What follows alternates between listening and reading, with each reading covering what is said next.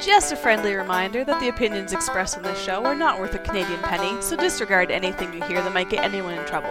And despite some of the great ideas you may hear, don't try them at home. Go to a friend's house instead. It's time to get a gun. That's what I've been thinking. Well, I could afford one. And if I did just a little less drinking, time to put something between me and the sun.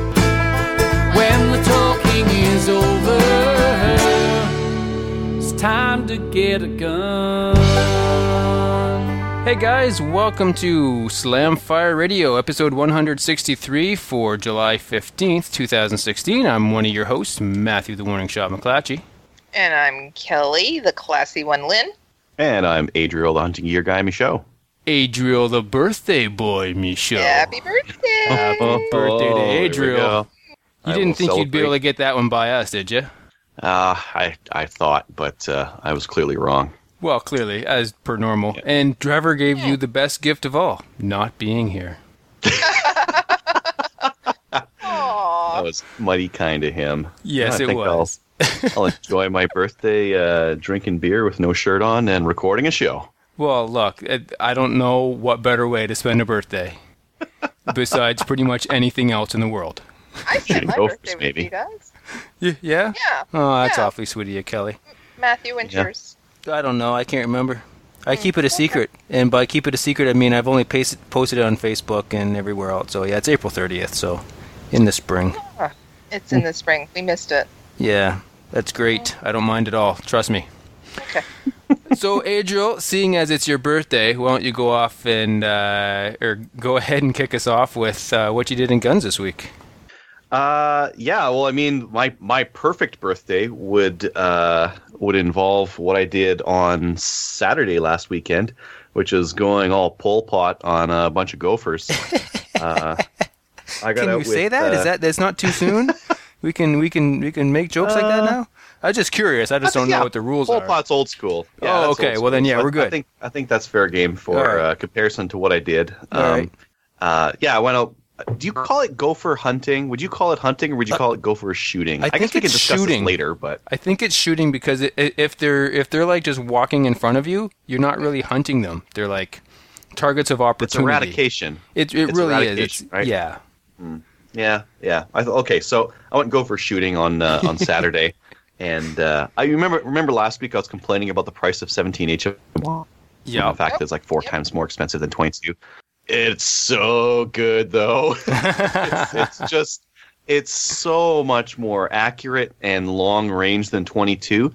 Now, keep in mind, uh, I went with a couple of my buddies. They both used 22s, and they killed just as many gophers as I did.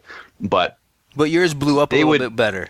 they blow up a little bit better. And the thing is, every time I touched that thing off, a gopher would go down. Right. Out of a out of a a, a hundred rounds that I that uh, uh, I started off with, I think I missed maybe five times. That's like, you would- impressive. You would make hits on uh, on on little cute little baby gophers like way out at hundred yards. No problem, and they bounce and they jump and fly apart. And Oh, how how's that for visuals? That's Anyways, great. I mean, for uh, 22 will uh, uh, will definitely do the job, but uh, they don't. They cannot do those hundred and and uh, and longer yard shots uh, like a 17 can. Really, Right. Well, if I could bring my 22 out, I bet you. Well, maybe not. I think your 17 would still win. Y- yeah. I mean, you'll you'll there's there's still lots of targets out uh, at close range, but uh, it's really nice. Um, we got to one spot where we were on this hill. And uh, we could overlook about 100 yards uh, out in front of us on a couple of like really uh, uh, popular spots, I guess. And uh, we were we were there for like half an hour or something, just pegging gophers off. And the other guys were like getting theirs, but uh, anything I could see, it was going down, and it was going down with one shot. It was just nice. So, what 17 are you using?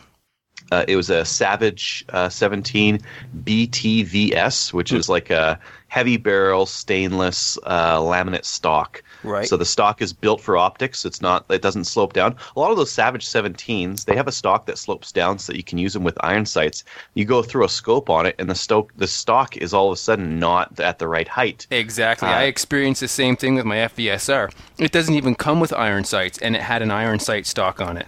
Yeah, isn't it weird? Like It is. I, I had I looked at some of the other Savages that were just a little bit cheaper, um, like some of the and no sights, but they've got the dr- the dropped cheek at the back, and really they almost need like a straight piece Yeah, uh, at the rear so that it'll uh, it'll work with optics. Anyways, this one has a straight piece. Uh, it's way heavier than it needs to be, but it's stable. And uh, Well, I mean, it's to help manage that punishing recoil. because, you know, 17 HMR is like kicking like crazy, man. well, it, it is a little bit louder, and uh, I ended up putting some uh, some earplugs in after I touched off one. I'm like, oh, that's a little bit louder than I'd, I'd like, so I put some uh, earplugs in. How could you hear the gopher sneaking up on you? if you got those, oh man, you you put yourself in some serious danger there, man. You're brave. Lost all my operating operational security and my tactical awareness was just ridiculous. no, it's a, that, my my first shot after putting the earplugs in. I thought something went wrong because I heard ding. I heard the click of the firing pin. And I didn't hear anything else. So what I ended up doing is just is pulling them almost all the way out so that I could still hear people talking, but Yeah. it just dulled it a little bit just yeah, to uh, exactly. Just to take the crack off of it. There's there's those um, earplugs that are like ribbed on them that that only do like seven uh, dB. I think I'd get those if I were to. Uh, well, well, when you guys come out next, I'm going to get some of those so that I can still hear everyone. It just takes a little bit of the crack off of it, and Exactly, uh, yeah. can still shoot with it. But uh, the 22 was good. It was it, it's nice and quiet. You can you can shoot those long barrel uh, rifles all day long, and, and you're not going to damage your hearing and or your pocketbook. But uh, it's it's it's so nice just sitting on that 17 HMR, pulling the trigger, and every single time something's going down, and and at long distances. Did uh, uh, did you have you used 223 at all out there yet on them? Yeah, okay, so I would. 22 223 would be a, a, cheaper option for me, actually. Yeah, no, I reloaded 223 is going to be less expensive than uh, factory HMR. Not that you can reload wait. factory HMR. Much cheaper. Like not even it's it's not even uh, close to how expensive the uh, HMR stuff is. But uh, just given that uh, um, you know even where I'm shooting, it's it's out in the middle of nowhere, but there's still houses like here and there kind of thing. And um, to go through a hundred rounds of center fire in a day. Uh, would be a lot of noise, and uh, so I, I I- I don't typically take a, a two two three out the neighbors for just uh, yeah, the neighbors just wouldn't appreciate it as much. Yeah, that's what I was thinking. And whereas like the 22 and the 17, those are like quite a lot quieter in comparison. They don't have Yeah. that big boom to them that uh, that rolls across the hills. Uh, Yeah, like exactly. center fire does. Not that a 2223 is that that loud either, but it's it is quite a bit louder than a 17 or a 22. Yeah. Um, anyways, yes, 17 HMR, awesome. Um, and uh, I think you know the, the other. No, we'll talk about that when we get to the to, to the uh, main topic here. Um, so that that was the best. That was awesome. Um, uh, I also ordered some XCRM mags from Wolverine Supplies. Okay, my uh, PAR. I want to talk to you a little bit, Matthew, about yours. Um, mine in 308. The pump was really rough to start with Yeah. and uh, uh, so um, what we did was take it apart um, to have two people hold like one person hold the front one person hold the back and just pump the thing until it wore in take it all apart um, uh, removed any of the aluminum dust because it's aluminum parts on aluminum parts which causes galling Yep. and then uh, lubed it with some uh, uh, aluminum safe lube, and then it's nice and slick. The other thing I noticed, uh, it needed to be fouled bad because the first shots I took out of it were terrible. They were uh, right around five, six MOA, and after I got through around 50 rounds, things started to settle down and tighten up to the point where I was shooting some S and B like garbagey ammo that's got this weird truncated bullet on them out at uh, 200 yards, and I got a, a, a 1.75 inch group uh, at 200 yards. Awesome, right? Wow. So I just regret sending mine back for warranty work now. how many shots did you put through it? Um, not that many in retrospect. Now I was Uh, just maybe it needed to be worked in. Maybe. I've never had a center fire need that though. I've had 22s need that. I've never had a center fire. Like my center fire, anytime I've gotten a center fire, it's usually been accurate right out of the box. I probably put 75 rounds through it. That should be enough. I would think so. Yeah, and my last group was 5 MOA after about 75 rounds. So Yeah. yeah, I okay. Then then maybe I feel a little better now.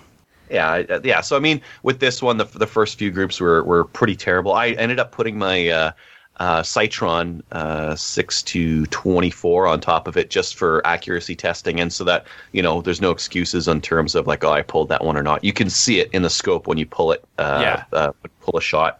Uh, and uh, yeah, though those, it's really frustrating using a high zoom scope and pulling the trigger on something and then looking afterwards and being like, "What is going on?"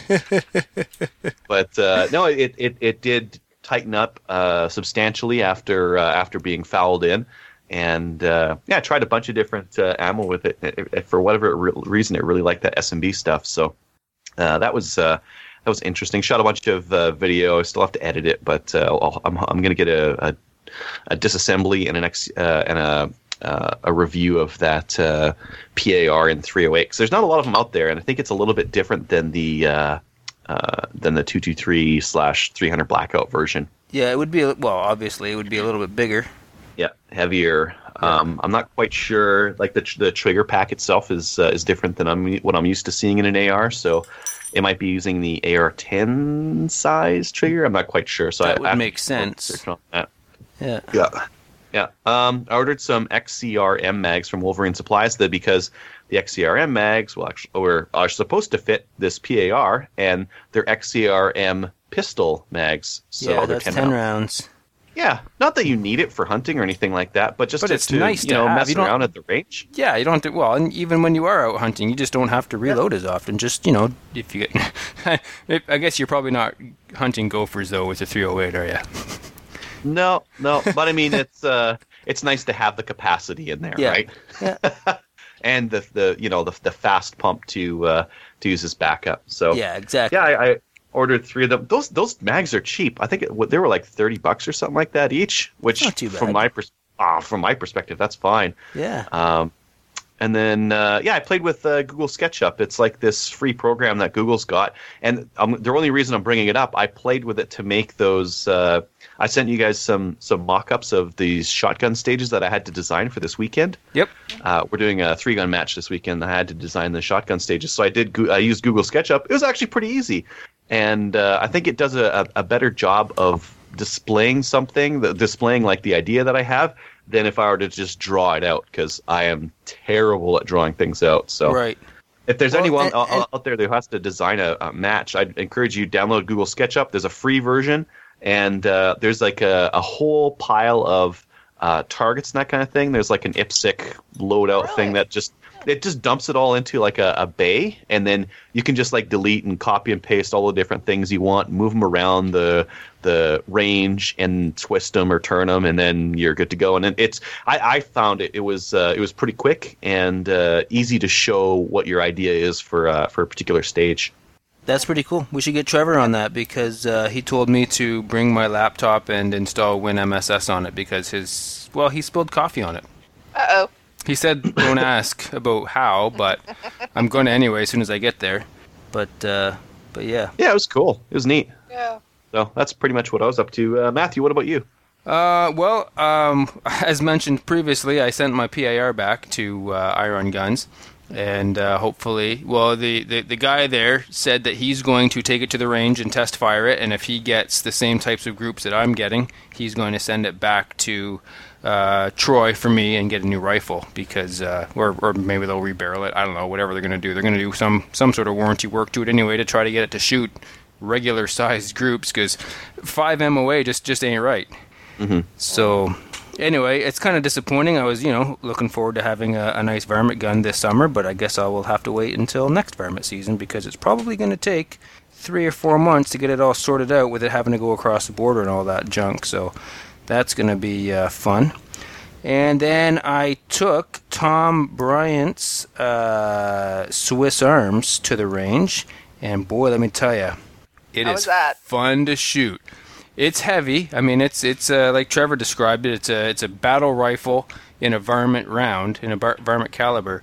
But uh, you know, having that extra weight, I mean, it's it was like shooting the PAR with a muzzle brake on it. There was like next to no recoil, which was really nice, and the trigger on it is really nice. It's a, I guess I've just never really experienced a good two-stage trigger before. It, it's it's quite heavy and long, but then you come up against sort of a, a wall, I guess, and then th- your finger just sort of stops, and then you just give it another like half pound of pressure. It's probably a little more than that, but it only feels like about a half pound. And then it, it just snaps so cleanly. There's absolutely no jerk, no take up, no nothing. It just just beautiful trigger for, for shooting targets and for uh, accurate shooting. So I really enjoyed that. He's got a, uh, a Sightron 3 to 16 on it, and uh, it's a very nice scope. Uh, haven't not shot giving it anything with it yet, no gophers, but it does shoot, you know, very close to MOA with just standard run of the mill 2 to 3 ammo. He says it, pr- it prefers a 77 grain, some heavy stuff, but uh, the heaviest stuff That's I can find around here. What's that? That's excellent. Well, I mean, you expect that from the Swiss, but like Oh, around yeah. one MOA from just regular old ammo. yeah, no, it, it shoots really. I w- this is what I was hoping my PAR was gonna do. If I if my PAR had shot as well as this, I'd have been happier than a clam. But uh, yeah, unfortunately, is what it is. But no, the Swiss Arms is really nice. It's basically my truck gun until I uh, finish up with it. I don't really know how long he intended for me to have it, but I'm I'm thinking it's going to be a little while because you know I got to get around to making that video, and there's just so many things that I got to do first, you know. So gosh, it's just it's I'm overwhelmed with with things. anyway, it, it rides around with me in my truck, and so hopefully I'm going to. Uh, you know, do my version of gopher hunting, which is drive around in my truck until I see a gopher, and then hopefully I'll be able to get out and shoot it with it. So, it's uh, yeah, that's basically what uh, what I did this week. So I guess that brings us to Kelly. Well, it didn't do much this week. I did get to the range though on Sunday. I went and I shot my BR99, and yeah, that was fun. I haven't shot in probably about three or four months, so I just wanted to get out and shoot it. And yeah, shot the Glock as well. Uh, we tried the Squirrel Rifleman Challenge, and it uh, it did not go well for me. So on that, I learned I need to do a little bit more pistol practice. we could Um, all use a bit more pistol practice. I think. yeah. So yeah, but yeah. Other than that, I went to SFRC. I wanted to see if I could get my 1022 back, um, but yeah, it's not ready yet. So yeah, What are they doing to your that, 1022? they're drilling. Well, a uh, couple of things. They're this the back sight is being uh, taken off of it just because the iron sight uh, is being take, taken off of it because we're uh, I'm going to put a new a longer rail on the top of it. I'm going to Okay. move the uh, move my uh, optics forward, so the the sight needs to be taken off so that I can put the rail on. And uh, yeah, so they're going to also drill out the back of it, back sorry, drill out the back of the receiver so that uh, there's a cleaning hole in it. Right. So, So- you you realize it that you can take the backside out yourself with just a brass punch and a hammer. Yeah, I know, but it'd be so much nicer for Dave to actually do it and you know file it down and all that. It'd be nice. It'll look pretty. File it down. Yeah, just smooth it, right? You're talking about the rear sight? Yeah. What's he gonna file down?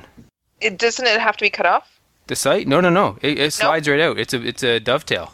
Is it? Yeah, you just take a brass punch Oh, okay. and a hammer and you just tap it out. Hmm.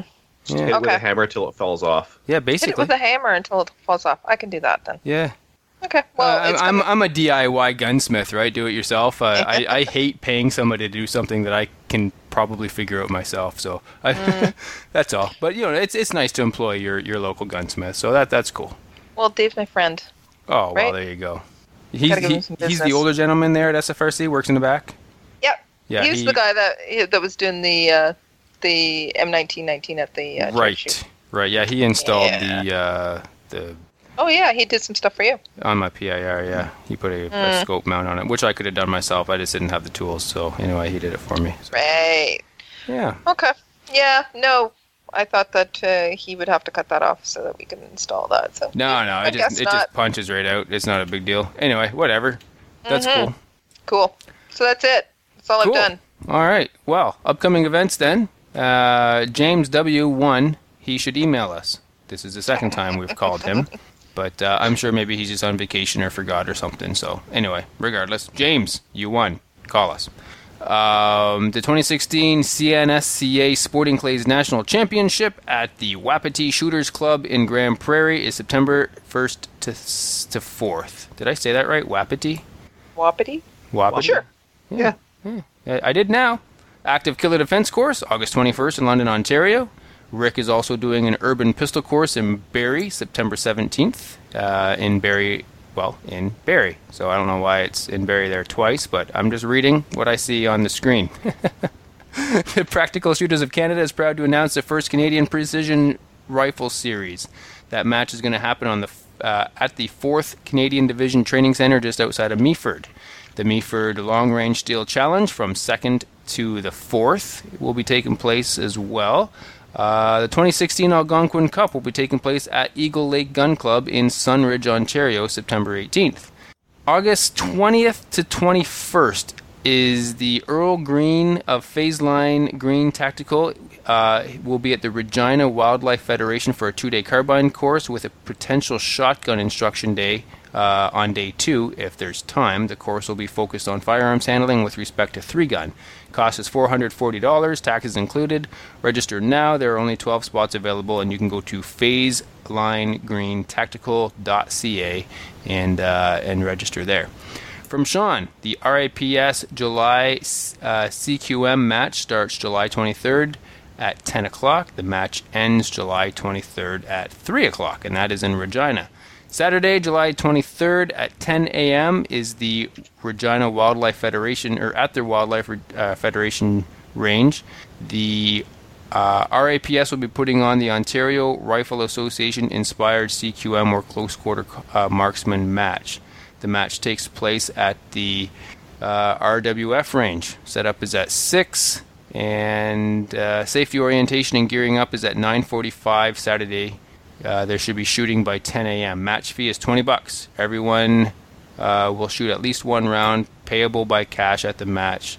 All funds paying for supplies and range improvements.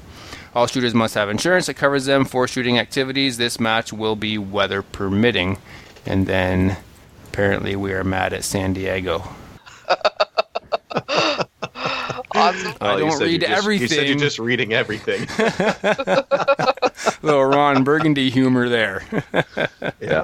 Oh, I just wanted to uh, uh, just make a, a quick note here. So uh, for future events, what we're going to do is read the full, like the fuller description for the first time, and then a- every time after that, we're going to read just the basics. So where it is, what it is, and the date, and that's yeah, going to be it. just So because it's just- taking for we're we're getting a lot of upcoming events, and that's awesome. We're very happy that Canada has a lot of shooting events going on, um, but we at the same time uh, don't want to bore you to death by reading them over and over and over again. So yeah, we'll remind you that they're coming up, but Google is your friend if you want to find out more information on these, or you can just go back an episode because we will have mentioned them in detail earlier.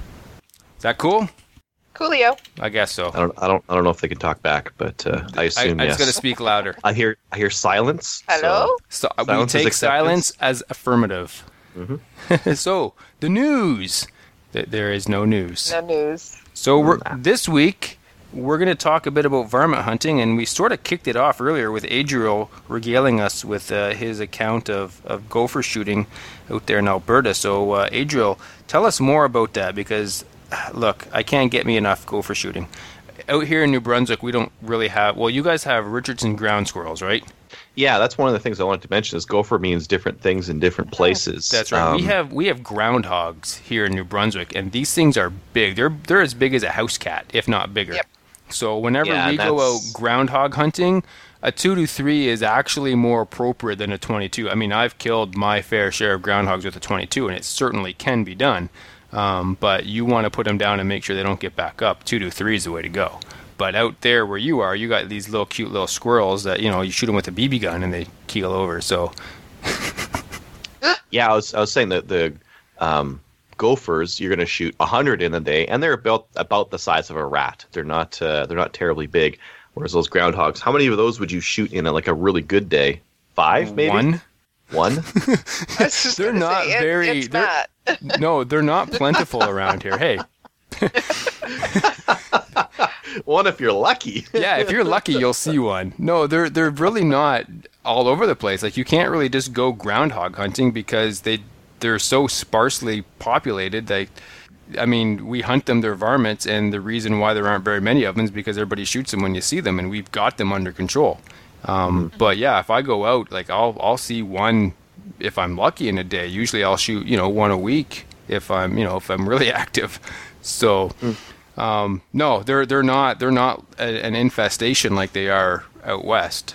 Well, and and the uh, the gophers that I'm talking about as well. I mean, a lot of farmers have uh, have just you know the, the, when I was a kid, uh, my grandparents' place, they would let, they would give me ammo to go shoot gophers, and the neighbors would give me ammo to go shoot gophers because there was a whole bunch of them, and that's how you controlled them. You controlled them by uh, by mainly shooting them with uh, with rimfire, right? Yep. Um, and and you know in a, in a large part you could uh, you could go to someone's house who had a lot of gophers and knock on the door and say can i shoot your gophers? And they would say go nuts kill them all if you can right? Yep. And uh, these days a lot more farmers uh, control them with uh, uh, chemicals. They they poison them and that's that's the way it, it rolls if you're serious and you really need to use your field. I mean so just just in case some people are listening and they're like, why are you, why are you killing the cute little gophers?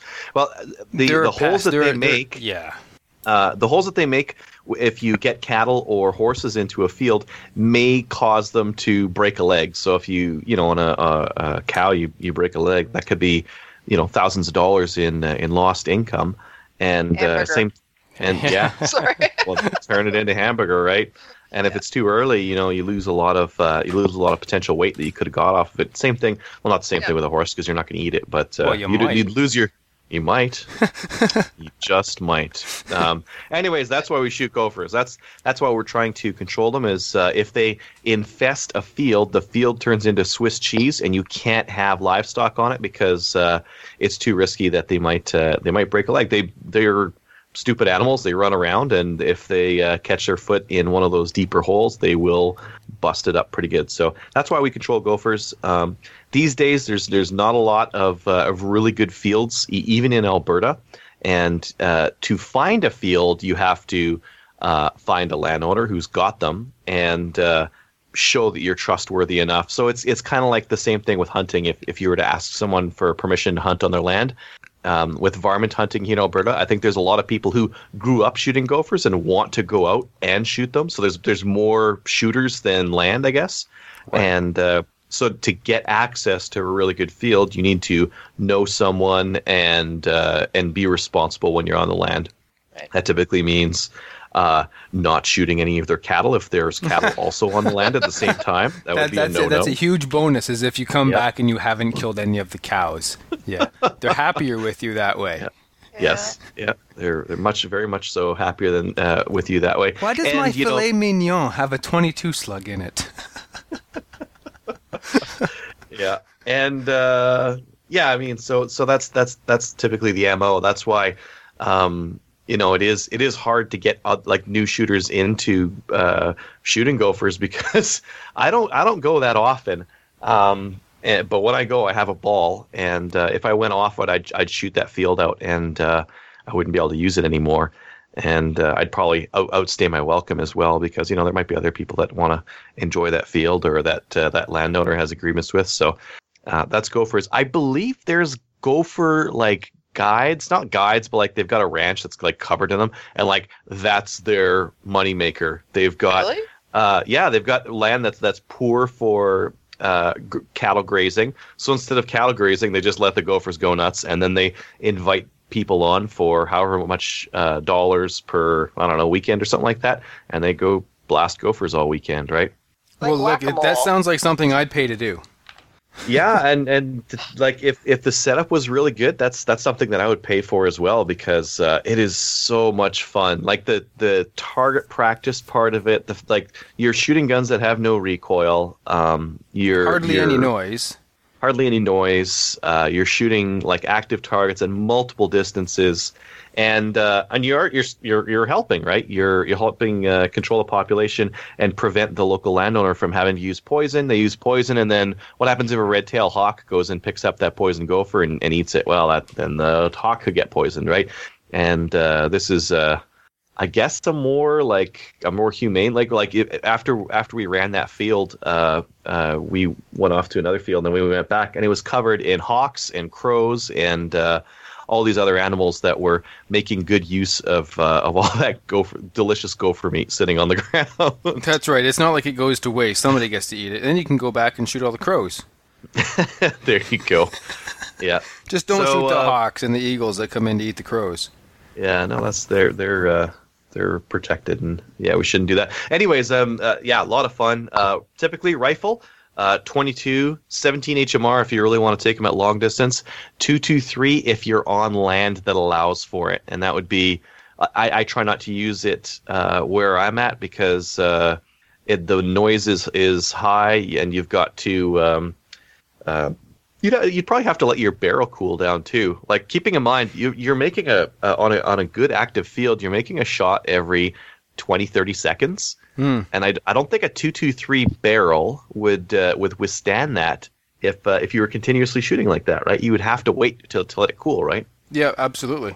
Whereas on a heavy barrel 22 or a heavy barrel 17, I didn't let anything cool. I ran those things. Well, it's a 22. I mean, it, you got to be really, really active to to outshoot a get it hot enough to outshoot a 22 barrel. I mean, it's it's just yeah. I don't think you're gonna have to worry about that a whole lot.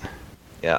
Now, um, in terms of like other equipment for it, um, I know some people uh, talk about like calls and that kind of thing. You don't need any calls or anything for gophers. Some people will whistle or uh, kind of like make that uh, kissing sound to try to get them to, to pop their head up, like Yeah, kind of a thing. And it works sometimes, and it doesn't work sometimes. So um, I should bring my uh, my fox whistle that Steve Lee brought me. What's Uh, it? Is it's a? It sounds like a fox. No, it sounds like a well, actually, it sounds like a dying rabbit is what it sounds like. It's it's for attracting foxes. I just don't know if that sort of whistle would make them pop their head up and go, "Hey, what's going on?" Because it's really really loud. Like I I am more comfortable with earplugs in when I'm blowing in it than than I am without because it's really really loud. Well, I mean, if uh, like the other the other possibilities, we could go fox or, or coyote hunting as well, right? That's true. Yep. Yeah. Uh, so, what, what do you what do you typically do when you go gopher hunting, uh, Matthew? I drive around until I see one. that's that's all we can do around here because there there there's like you can't just go to a field that's known for gophers. They or well around here they're groundhogs. You just mm-hmm. have to kind of go and they, they're they're targets of opportunity is what they are. You, you don't go groundhog hunting. You go about your daily life, and when you see a groundhog, you're ready to shoot it. That at least I am. That's Yeah. why I've always got a rifle in the truck. So if I'm at my parents or if I'm just driving down the road, and for those of you who are going, oh, you can't shoot groundhogs from the road, actually in New Brunswick we can. Um, we have no road hunting laws at all. We're allowed to shoot things that are on the road from the road. As long as we're not in our vehicle, we're good to go. So just FYI, don't send me hate mail. But yeah, I'll just drive along in my truck, and if I see a groundhog in the ditch, I stop my truck, I grab my rifle from behind the seat, load it up, pow, unload the rifle, stick it back in the truck, off I go, you know? So that's kind of how we groundhog hunt around here. Just when we see one, we shoot it. Yeah, that's that's kind of how I uh, how I do uh, coyote hunting when it's uh, when it's deer season. It's it's pretty much targets of opportunity. Um, I'm out for deer, but if a coyote crosses my road and uh, I don't think there's going to be deer anyways, I might I might take a shot and, and just pop them real quick, right? Right. Um, yeah. What, what kind of uh, if you had to use a dedicated rifle, what would you use for coyotes? Oh, man. If my Troy PAR was accurate, that's what I would use. oh yeah, that'd be sweet. It would be 223, awesome. Two to three, pump action, nice and accurate. Uh, you know, quick follow up shots. Uses AR mag, so I can use either uh, Beowulf or pistol mags for, for many extra rounds than just five. Um, that's what, that that's what I'd probably use currently, seeing as it's in the shop. Uh, it'll be my uh, Savage Axis would be what I would would you know just a, a, a bolt action two to three because that's what I've got. But anything anything non restricted in two to three would be my choice for coyotes. What kind of a distance are you typically taking uh, your shots at for coyotes? Because like I'm in I'm in the west, I'm I'm in Alberta, and my shots are always really long. I've never shot a coyote at uh, shorter than 100 yards. See, I never shot one farther than 100 yards. There we go. They're go. always in tight. They're always in close. Like we, uh, here, in, at least in the part of New Brunswick I live in, there are no open fields. I live in the woods, and so when you see something, it's right there. Yeah. So for you, um, yeah, anything anything two two three would be fine. Absolutely. Um, and in fact, varmint hunting, that's all we're allowed to use. We're not allowed to use any caliber larger than 230. So 223 and 22 250 are the two most powerful cartridges that we can use in New Brunswick for varmint hunting. So that's Can all you just got. Can you take a pot shot when you're when you're hunting? Like if you're hunting and you got your thirty odd six with you and you have Absolutely. your, your If- license? Yes, you, we can hunt uh, coyotes with our 30 cals or, you know, 308s, you know, whatever we have with us, as long as we have a deer, moose, or bear tag on us. That's the only way you can carry a, Oh. a larger bore rifle in New Brunswick is if you have one of the big game tags. Oh, there you go. Yeah, Yeah. it's kind of I irritating, mean- but it is what it is. Yeah, so so you could use the you've got lots of choice for for rifles out there. Um, I'm a little bit more limited out here because, like again, they're they're longer range. The uh, uh, the last one I shot was at uh, 330 or something like that, and that's not even like that was that was a, a, a quick one kind of a thing. Yeah, you're gonna Um, want you're gonna want a really accurate rifle with a good scope on it. Yeah, that's what I was going to say. I, I need a really accurate, and, and typically bolt action is all I all I can use because um, there's not a lot of like there's not a lot of semi-autos. I really would have loved to use the T97 as a as a coyote rifle. Oh, that'd be cool. Just- not accurate enough out where you are, though. That's not accurate enough, and the sights aren't uh, like the iron, factory iron sights aren't good enough either for uh, uh, for shooting anything long range, See, right? that would be that would be great for here because, like I said, nothing really out past hundred yards. So, I mean, even iron sights uh, at hundred yards on a coyote is is easily No done. Yeah, and uh, you know that rifle would be nice and packable. But suffice to say, yeah. So I've got a I've got a bolt action uh, rifle that uh, that I use, and that's I have I have to because uh, it's it's more wide open here. If I were to go to northern Alberta, that's where there's more bush. But uh, just where I'm at, it's all fields and uh, little bushes in between. So typically, you're trying to get them in the boundary regions where there's a, a bush that's kind of popping out, and Right. uh, you can go for it. Now, uh, when, when you're doing coyote, do you um, uh, is it just targets of opportunity, or do you like purposefully go out for them as well? Well, I have gone out specifically uh, hunting coyotes, but I've never been successful. I've never actually had one come when I've called, uh, whether it's the wrong time, wrong area, whatever. You know, I'm, maybe I'm doing some, something wrong, or maybe there just aren't a whole lot of coyotes where I was. Um, but any coyote I've ever shot has been a target of opportunity. I've been driving along on my truck or car or whatever, and saw one out in the field, and so stopped and shot it. Yeah. Um, uh, have you? So, what kind of calls have you tried? You you mentioned that you had that fox call. Yep, it, it's uh, it's called a, a Silva fox whistle is what it's called, and it sounds like a screaming, dying rabbit. So I've tried that, and Steve, when Steve Lee was here, he actually did call in a coyote with his. Um, he's the only one that saw it, but I know Steve well enough to to trust him when he says he saw a coyote. He saw a coyote, so uh, he actually did call a coyote in with it, so it does work. Um, but then uh, I've used just electronic calls and decoys. Just put out the kind of quivering rabbit kind of decoy, and then put up the electronic call with a remote, and just just you know try different different combinations of different calls to see what you can bring them in with. Yeah, we can use uh, e-callers here in Alberta too. Some provinces you can't. That's but, right. uh, yeah. No, here in New Brunswick, it's no problem. We're allowed as well. Yeah, yeah, and I've used I've used those to call them in, and uh, that's really that's really exciting when uh, when you can see it working. Yes. Uh, but Yeah. uh, but uh, coyotes are really smart because I, I I called one, and uh, you're supposed to like you're supposed to leave room so that if uh, the coyote gets downwind of you, you've got a shot at it. Um, and I thought I had left the uh, call far enough that uh, when it tried to get downwind of the call, it would be kind of in front of me and uh, it just it went a little bit farther back and uh, got downwind of me and then took off. So Yeah, you, uh, you gotta. Yeah, you, you you can't underestimate them. I mean, they will really circle around, from what I hear. yeah, there's definitely some some skill to uh, to your setup and uh, and that kind of thing.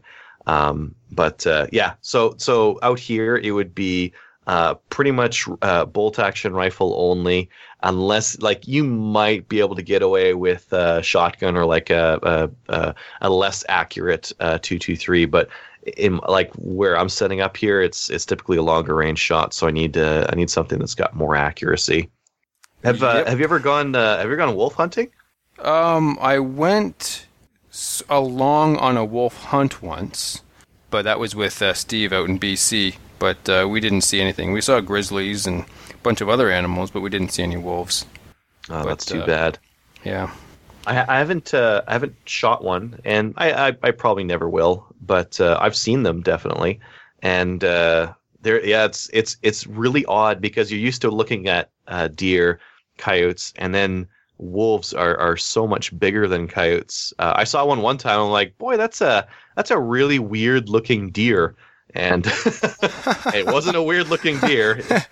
That's it was a, a, big wolf. Yeah, it was a big brown wolf, and uh, and it's it's really cool seeing them, uh, seeing up those, seeing like listening to them howl at night and that kind of thing. And uh, I just yeah, there's there's not um, there's just not that many of them in the in the part of Alberta that I'm at. If I were to go like much farther north, I would have a, a, a better shot at uh, at taking one of those guys. Yeah, we don't have any wolves as far as I know in New Brunswick, at least not huntable ones, that's for sure.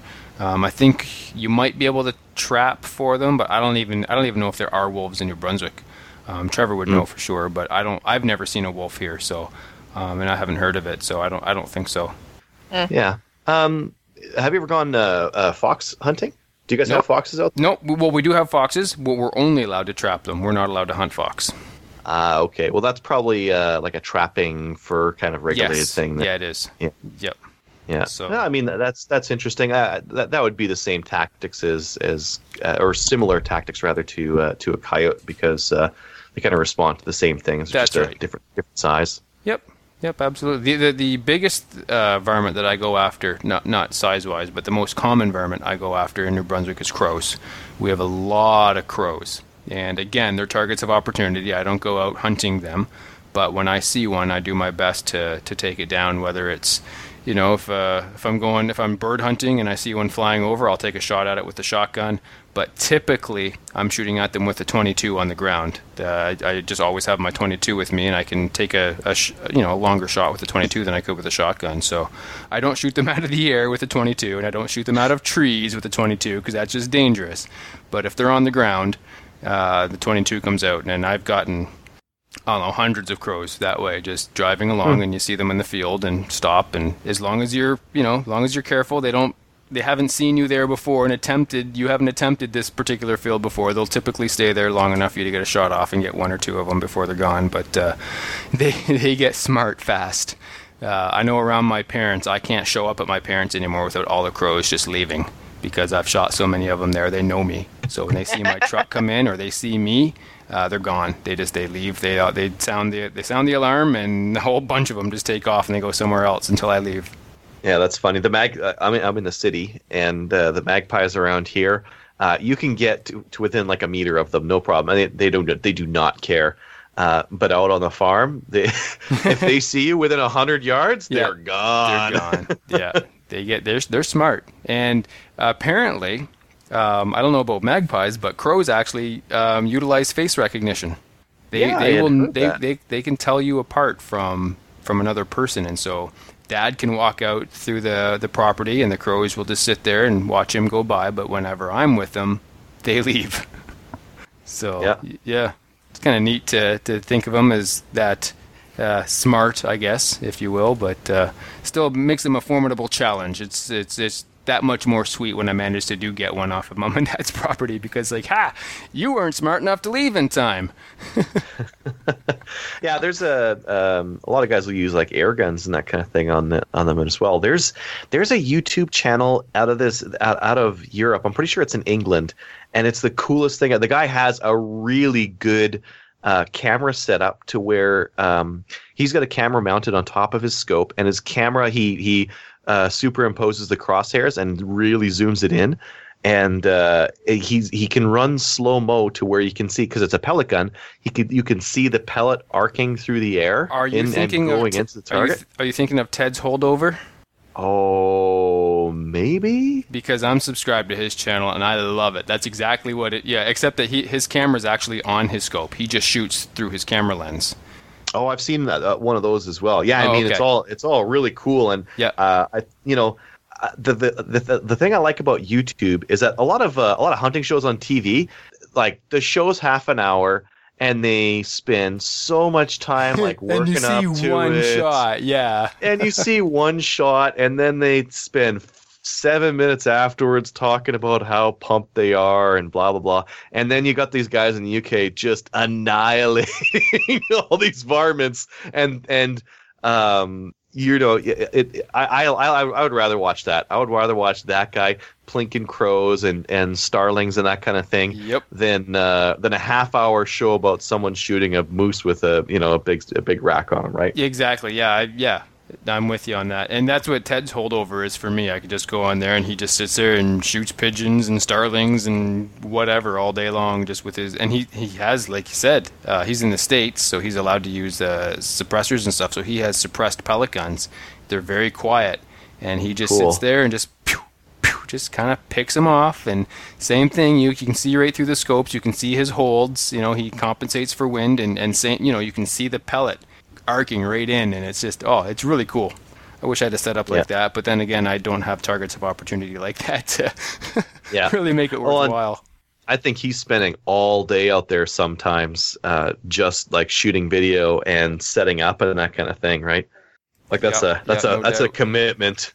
yeah yeah absolutely Yeah, when, well, for gophers, I we like we, we drove out. We spent three hours. We shot a hundred each, and we went home. Right? I mean, that's uh, there. There was no setup. There's no video. It's no you just just go out there and them you shoot them and you're done yeah yeah, very uh, very low uh, commitment kind of uh, kind of an activity. Yeah. Uh, do, do you guys ever do uh, squirrels out there? we're not allowed to shoot squirrels out here Oh, interesting. Yeah, we're allowed to. Here's the funny thing: we're allowed to trap squirrels, but we're not allowed to shoot them. And hmm. you trap the squirrels not for their fur because they're pretty small, but you're allowed to trap squirrels to use as bait. So you're allowed to trap them to use them as bait, but you can't shoot them to use them as bait. I tell you, New Brunswick has got some weird hunting laws. I would have thought, okay, when you said trap them, I'm like, oh, that's for people to move like trouble squirrels that like getting into their attic That's or something like that. No, to use as bait. What, what do you like for bear bait or coyote bait or something? I guess I don't know. Probably coyote bait would be my guess because we a lot of people snare the coyotes around here. They don't actually hunt them. Snaring is a lot more effective. Um, and so probably yeah, they they kill a bunch of squirrels and then just use those as bait around the the coyote snares would be my guess. But uh, uh, yeah, I mean I guess that would be another reason why you would trap them is if they were a nuisance. But the person that I was talking to said that he traps them for bait and it's perfectly legal. but he said I can't shoot them though. If I shoot them, I'll get in trouble. But I can trap them. so strange. That's yeah, that is kind of weird. Uh, any other uh, varmints that you regularly work on, or We've only got four in New Brunswick that we're allowed to shoot: crows, coyotes, groundhogs, and cormorants. And the only one I've never taken in New Brunswick is a cormorant. oh, we've got those. Uh, we've got those out here as well. Those cor- cormorants. I've only uh, I've only seen them once or twice though. No, they don't uh, they don't show up a whole heck of a lot. Um, yeah, but I mean, there's there's there's a lot out here, but uh, Yeah. yeah. mostly mostly I'm after gophers and uh, and coyotes. That's the that's the varmints that uh, that I'm after the most. Right. Kelly, what about you? You get any varmint hunting in? Uh, nope. No. No. just just the neighbor's cat, right? No, I can't shoot the neighbor's cat. They might actually miss it. But it. it's a varmint. It's a pest. You got to take it out. Take it down. Come on. Yeah. The only the only varmint hunting I've been doing is the paper ones. Uh, so yeah, the Well, squirrels. that's good practice too. We got the gophers and we got Yeah. the wolves and yep. But yeah, no. So you guys are, you know what? I'm learning a lot from you guys. So thank you. So I wanted to see what's this. Uh, how much does it cost here to do this varmint hunt that you posted? so this is yeah. Well, you guys were also talking. I checked out. I was fascinated by the fact that you could go and like go to a ranch and Shoot groundhogs. groundhogs. Anyways, so I went and looked. It's three hundred and fifty dollars a day wow. per person, and if you can have people there that don't hunt as well, it's hundred. It's hundred and fifty dollars per person. Um, yeah, but they take you out, and uh, you can shoot as many gophers as you want. Interesting. Eh. So I posted the link there.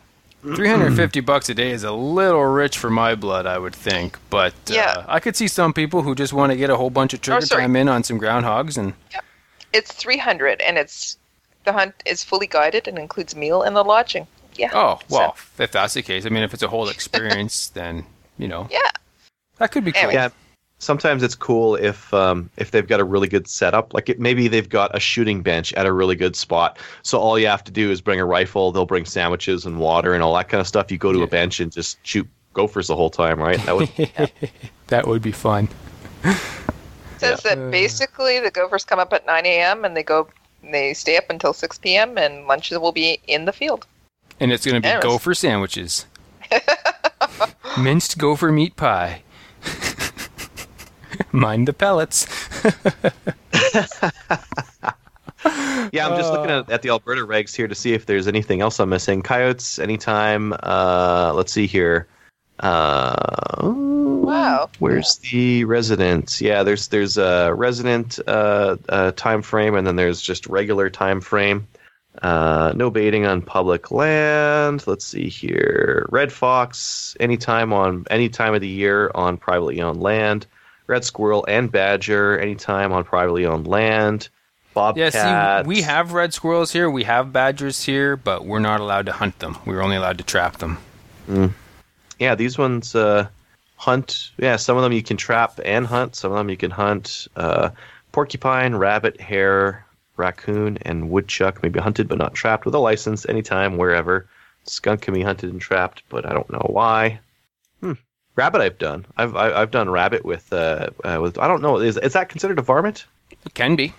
Can Um, be? I know when I was in BC, there were they differentiated between types of rabbits, and the, the non-native rabbits were considered pests, and they said shoot shoot on sight. and then the the cool. native rabbits, they said no, you're supposed to leave them. But uh, I, you know, one's a hare and one's a rabbit. I can't remember what the differentiation was, but apparently you can tell this by looking at them. So Oh yeah, yeah. Here in Edmonton, uh, we have hares, and uh, they're really they're super easy to see that they're hares because they're huge. Right. And uh, and yeah, around my parents' place, we mostly have the uh, the snowshoe uh, uh, rabbits, just the the smaller ones. They they get real white in the winter. Yep. Um, yeah, that's what we have here in New Brunswick. Snowshoe hare is what we have here. Uh, you're probably thinking of jackrabbits, which is a, a hare as Yeah. well. The jackrabbits Yeah, are yeah. huge, and those are the ones that yeah you can shoot no problem. But we can hunt They're snowshoe lanky. hare, but uh, they're Yeah. not a pest. We can't shoot them out of season. We can only shoot them during small game. Yeah, yeah. So that, that that's that's where I was going with that. Yeah. Um, yeah. Anyways, and, and like rabbit, you can actually eat, and that's uh, Yeah. that's that's one of these varmints. Like most of these, I won't eat. I won't eat a coyote. Uh, No. I won't eat a gopher. No. Um, you can eat porcupine. Ab- Uh, but I actually, haven't. you can eat porcupine raw. Apparently, from what I've heard, you Huh. can eat it raw without fear of uh, of uh, getting sick. Apparently, they don't they don't carry anything that humans can get sick from. It's uh, what I was told, and whether or not this is true, but this, this was told to me by some old timer who said that uh, you're not allowed to hunt porcupines or kill them out of season or kill them at all because they're slow enough that if you're ever lost in the woods, you can just run one down and beat it to death, and then just eat it if you're starving. Yeah. Well, I mean, that's they're they're really good starvation food. Yeah, Um, i- i- here in Alberta, you can you can hunt them anytime. yeah. I don't know why though. It'd be kind of boring. They're they're, They're not don't- terribly don't difficult. Yeah, Yeah, yeah. I mean, whereas whereas the rest of these, there's there's some element of skill to it, or with gophers, er, er, eradication. right. Um, with uh, porcupine, I don't know. They don't really bother anyone, so I don't I don't really see the point too much. Rabbits, I'd I'd eat, and uh, Well, rabbits can also, you know, multiply very quickly, and they can just they can overrun an ecosystem, and so it's nice to keep their numbers in check regardless. Yeah, I think that's that's the the big part to hunting and, and varmint hunting and hunting in general is is Yep. that uh, it's all about uh, keeping uh, keeping the, the populations in check because if they are allowed to expand too much and they they gonna have a population explosion. Uh, that's when they start getting diseases, That's and right. uh, that's where like we're starting to see chronic wasting disease coming in from Saskatchewan. And the re- the only reason why that's a thing is that uh, the deer populations in some areas are are so healthy that uh, viruses can spread very easily, and uh, we start getting you know more of these troubling uh, diseases moving around the uh, the populations. That's right. The other thing we should mention that that I uh, just remembered is that uh, wild hog hunting is now lo- no license required in Saskatchewan, I believe. I think it might be Alberta. Maybe it's Now, Alberta. You know, you know, keep, just keep in mind there there are none. The- Oh. it- wherever wherever there are. Uh, those farmers are, are using that as a hunting opportunity. They're they're not. This is not Texas, where they have a huge hog problem. Oh, okay. Uh, if anyone has a hog problem, they're not they're not telling anyone because I know lots of people would love to uh, to go out and hunt hogs, uh, you know, off season kind of a thing. So yeah, absolutely. I don't I don't know anyone with them, and I haven't I haven't seen any either. well, there you go That'd be then. really cool though. I, I would I would go hog hunting. That Oh, yeah, that that'd be like fun. That looks like a lot of fun, a challenge, and at the end of it, bacon. Bacon. Bacon. Absolutely. Wild hog bacon. Anything else uh, varmint related that we want to cover before we move on to some listener feedback?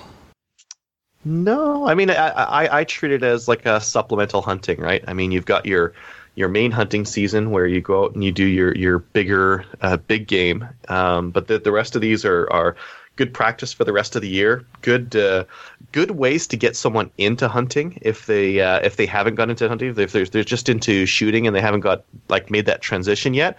Going and and you know shooting squirrels is uh, is one way of getting into it. You know, if there's uh, there's a bunch of squirrels that are getting into some granaries or something like that, yeah, I mean, like hunting those is uh, is a viable way of moving someone from shooter to hunter. So I, I, I kind of like it for that kind of thing. It's good for kids to start on, because it's something smaller and something easier to start on than a than a deer. Right, and Uh, the, the the rifle you're using is a lot smaller too, and a lot more manageable for them.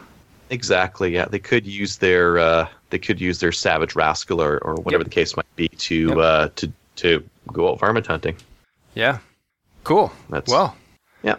Very good. All right, well, I guess let's roll into some listener feedback. And Kelly, seeing as uh, you didn't get to talk a whole lot because you don't varmint Yeah. hunt, you can read No, the first one here. Okay, it's from Manny. It says, "Hello, Slamfire crew. Thank goodness you guys have a uh, safe space now. I bought myself a 22 LR pistol, and I'm finding I'm feeling triggered from all the negative reactions from my friends. All right, you can you can come share in our safe space if you want to, Manny, but bring 22 ammo. That's the fee Oh. to get in. Uh, yeah, I think he gets into that. Finally, there's a place I can retreat to when I'm feeling triggered, uh, and where I hear and when I hear an opinion I don't like.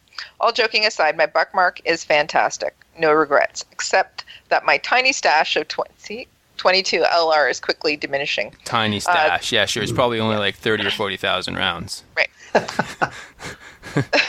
That's the paradox of buying a 22 LR firearm. Ammo is cheaper, so you buy more thinking you're saving money, which is causes which causes you to buy more. Yep, Question for- basically it. it 20, owning a 22 doesn't mean you're going to shoot for cheaper. It just means you're going to shoot more for the same money. Right.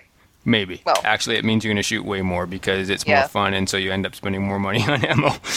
but the good news is you're shooting thousands of rounds instead of just tens of rounds. And a lot more fun. Yes. Well, not a lot more fun. What do you mean? more often. Way more Well, fun. I love hey. 22. It's my favorite. Anyway, sorry. Carry Okay. on. So he goes on to say, question for Trevor or anyone who has experience. I want a Smith & Wesson SD9VE, or should I say I'm thinking about buying one. I don't remember if you bought one during your pistol binge last year or not, but I want to know if 40 mags run in the 9. If anyone has some insight, that would be fantastic. Let me know. Anybody know?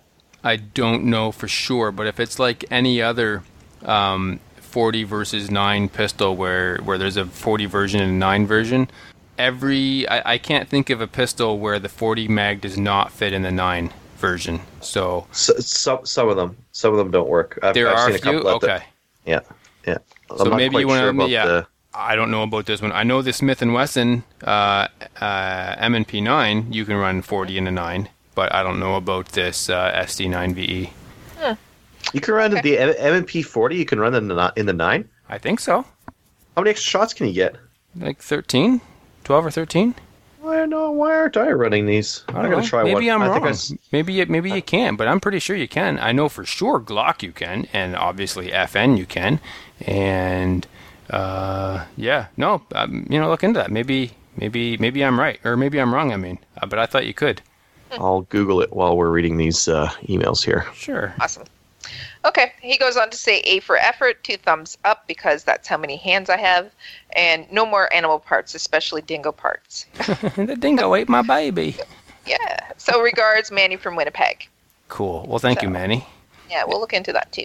Yeah, well, uh, Adriel's going to uh, Google that right now, so I'll read this next one from Clayton. Hey guys and Kelly, just wanted to chime in from over in BC and say thank you, uh, like a good Canadian would, for all of the effort you guys put into the podcast. I had never listened to a podcast before stumbling upon SFR, and since then I've been trying to work my way through all the older episodes during my commute from Abbotsford to Vancouver for work every day. Wow, that's uh, that's a bit of a drive, and also we're sorry. Uh, we assume no responsibility for lower IQs. When you listen to our show that often, I mean, it's just a given you're going to get dumber. As the Westerners may know, this is one of the worst stretches of highway in the country for traffic, and your show has saved me in those hours of gridlock that I have to endure. As a younger, newer shooter, your show has answered many questions. I got my CCFR membership card in the mail today, and if it were not for the show, I would have never known such an important group existed. I've also gotten out to my club's IPSC practice nights during the week where I can get my handgun fundamentals down, ring some steel, and pester some of the more experienced with questions and concerns regarding IPSC and action shooting. I plan to take my black badge soon and also hope to get out to some three gun matches if I can find any in my area. While IPSC is prominent out here, the three gun community looks a little behind. Maybe I just have to look harder? Keep up the great work, y'all, and thank you. If our sport, hobby, passion, lifestyle is that the shooting community uh, has any chance for the next few years of liberal majority, we can definitely use more people like you. Good evening, gents, and good night, Kelly. And that's Aw. Clay from BC. Uh, he has a PS. My local club, the Abbotsford Fish and Game Club, is holding an open house Saturday, July 23rd from 10 to 4. It's an open invitation to all that would like to come out and see what goes on at the club. No PAL required. There will be a plethora of cool guns to shoot and food trucks. Honestly, need I say more? Iron ear protection will be available to those who need it, and ammo is available for a very reasonable fee. This is how I was introduced to the club, and if anyone is feeling intimidated yet curious as how to get into the hobby, this would be it. See you there. That's cool. Yeah, it sounds really cool. I think that is the same club that Mike Dixon, one of the original hosts on CRR, uh, is a member of, the Abbotsford Fish and Game Club. So if you run into Mike, say hi to us for, or say hi to him for us. So thank you, Clayton, for writing in. And Adriel, did you learn anything? Not about the SD9. All right. Yeah. Did you learn SD9 anything about little the? what, what Sorry, about the, the, M- what about uh, the M&P9? There's a little bit of a delay. We're, well, we've got like 3,000 kilometers between each between each other, right? So there's a little bit of delay on uh, on Skype. Uh, the M&P, uh, yes, it will work, but there may be uh, uh, cycling issues, so uh, it doesn't work then. so so it works, but opinion. it doesn't. It fits in, but it doesn't actually but it, function. it might give you the odd jam, and you know, for for competition, jams are Yeah. killer. So I'm not doing that. Or maybe I'll try. I'll, yeah, I, I think I saw a used 40 mag at P and D, so maybe I'll go try it uh, just because. Why the heck not? Why Um, not? Yeah, give it a shot. Pun But the, the. SD9, uh, the SD9, I couldn't find. Uh, I couldn't find anything on it. All right. Well, if you'd like to send an email to the show, you can by simply getting on your computer and logging on to whatever email program you use and sending it to slamfireradio at gmail.com. So let's roll into some iTunes reviews. Adriel, this first one, please. Oh, the user is AV Aviator. Oh, Aviator 1981. Aviator. Come on, man. Uh, I, I got it go. right away, but then again, I'm a pilot, so. Yeah. oh, did you yeah. send this in? No, just kidding. I did not. It would have been Aviator 1978 if I had sent it in. This Oh. guy's a little younger than I am. He's younger than you. Okay. Here we go. Uh, and the, the rating is, of course, five stars. We accept nothing else. Yeah, I think that's that's all that iTunes allows these days. That's Uh, basically title it, says the best firearms podcast. Period. Uh, I like the Reloading podcast, Precision Rifle podcast, and a few others, but they are missing a certain je ne sais quoi, which this show clearly has. The host dynamics, humor, and great information make Slamfire as funny as it is informative, which must mean not a lot of either. Not, not either. yeah. Oh, that's not very good. I love the guests and the topics of the show. The small amount of political discussion is just the right amount to get people involved. I think more archery needs to be discussed. Whoa, whoa, as whoa. as- Shut her down. Shut her down. no archery. I was just wondering. He likes flying, but he also likes archery as well. And SKS is in 1911. Oh yeah. Yes, Yeah. he goes on, as well as SKSs and 1911s. Keep up the great work, folks. Five stars, honestly earned, in my opinion. I think he just wanted if- to get in a dig at everybody. Yeah, yeah. But I, I shoot all of those. I like all of those. Yeah. Archery, SKSs, 1911s. I like it all. Very Do you want me to take the next one? What's that? Can we take the next one? Yeah, sure. Why not? Uh, the next one here is from BC Clay, uh, also five stars, of course. Of course. Uh, title: A great podcast for the Canadian gun nuts. Love listening to these guys shoot the breeze. oh, that's funny This- because that was our original name, Shoot the breeze. Shooting the Breeze. But then we got Yeah. that. We had to change it because apparently there's another podcast called Shooting the Breeze, but they're not even active, so we could have kept it. I was going to And say. do they even oh, shoot? well. I don't. Yeah, it was. It was a gun podcast. Oh, Okay. Yeah. Anyway, All whatever. Sorry, carry on. I interrupted. My bad. Fire, I guess. Uh, this podcast is filled with all uh, with all the sensible gun talk you could ask for, with just enough sarcasm and humor, usually at a host's expense, to keep you wanting way. more. I appreciate all the great info for the Canadian whose head may be spinning down a spiral of unlogical gun laws and regulations. Keep up the great work and keep them coming, please. What? Unlo- unlogical? Did he say unlogical? Is that logical? Um, Un- that's I, I think it's illogical. But anyway, unlogical is cool too. That's impossible. Me fail English. Um, yeah, no, we, we don't have any unlogical gun laws in Canada. No, they all make perfect sense. they don't. I'm kidding. They're terrible. I don't know if That you picked up on the that sarcasm, there. I just I, I didn't put out my sarcasm alert, so I had to make sure that I you know followed it up with I'm kidding, folks. So anyhow.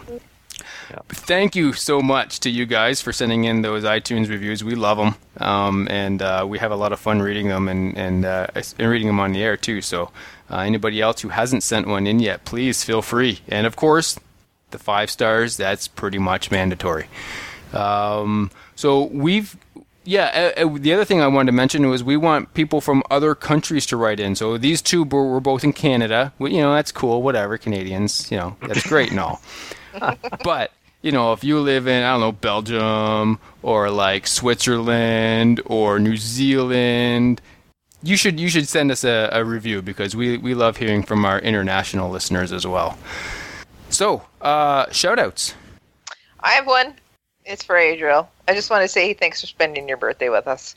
Happy birthday! I, I got one to Trevor. Trevor, thank you for not. I hope he didn't hit a moose. Just saying. I, I can ask him. Uh, he probably didn't. Yeah. All right. Thanks. Any any other shout outs? Adriel, you got any? Uh, yeah, to my buddies for taking me out to go for shooting. That was a that was a blast. You guys are gonna have so much fun, Matthew. I It's- cannot wait. I'm like ready to hop on the plane now to come shoot gophers with you.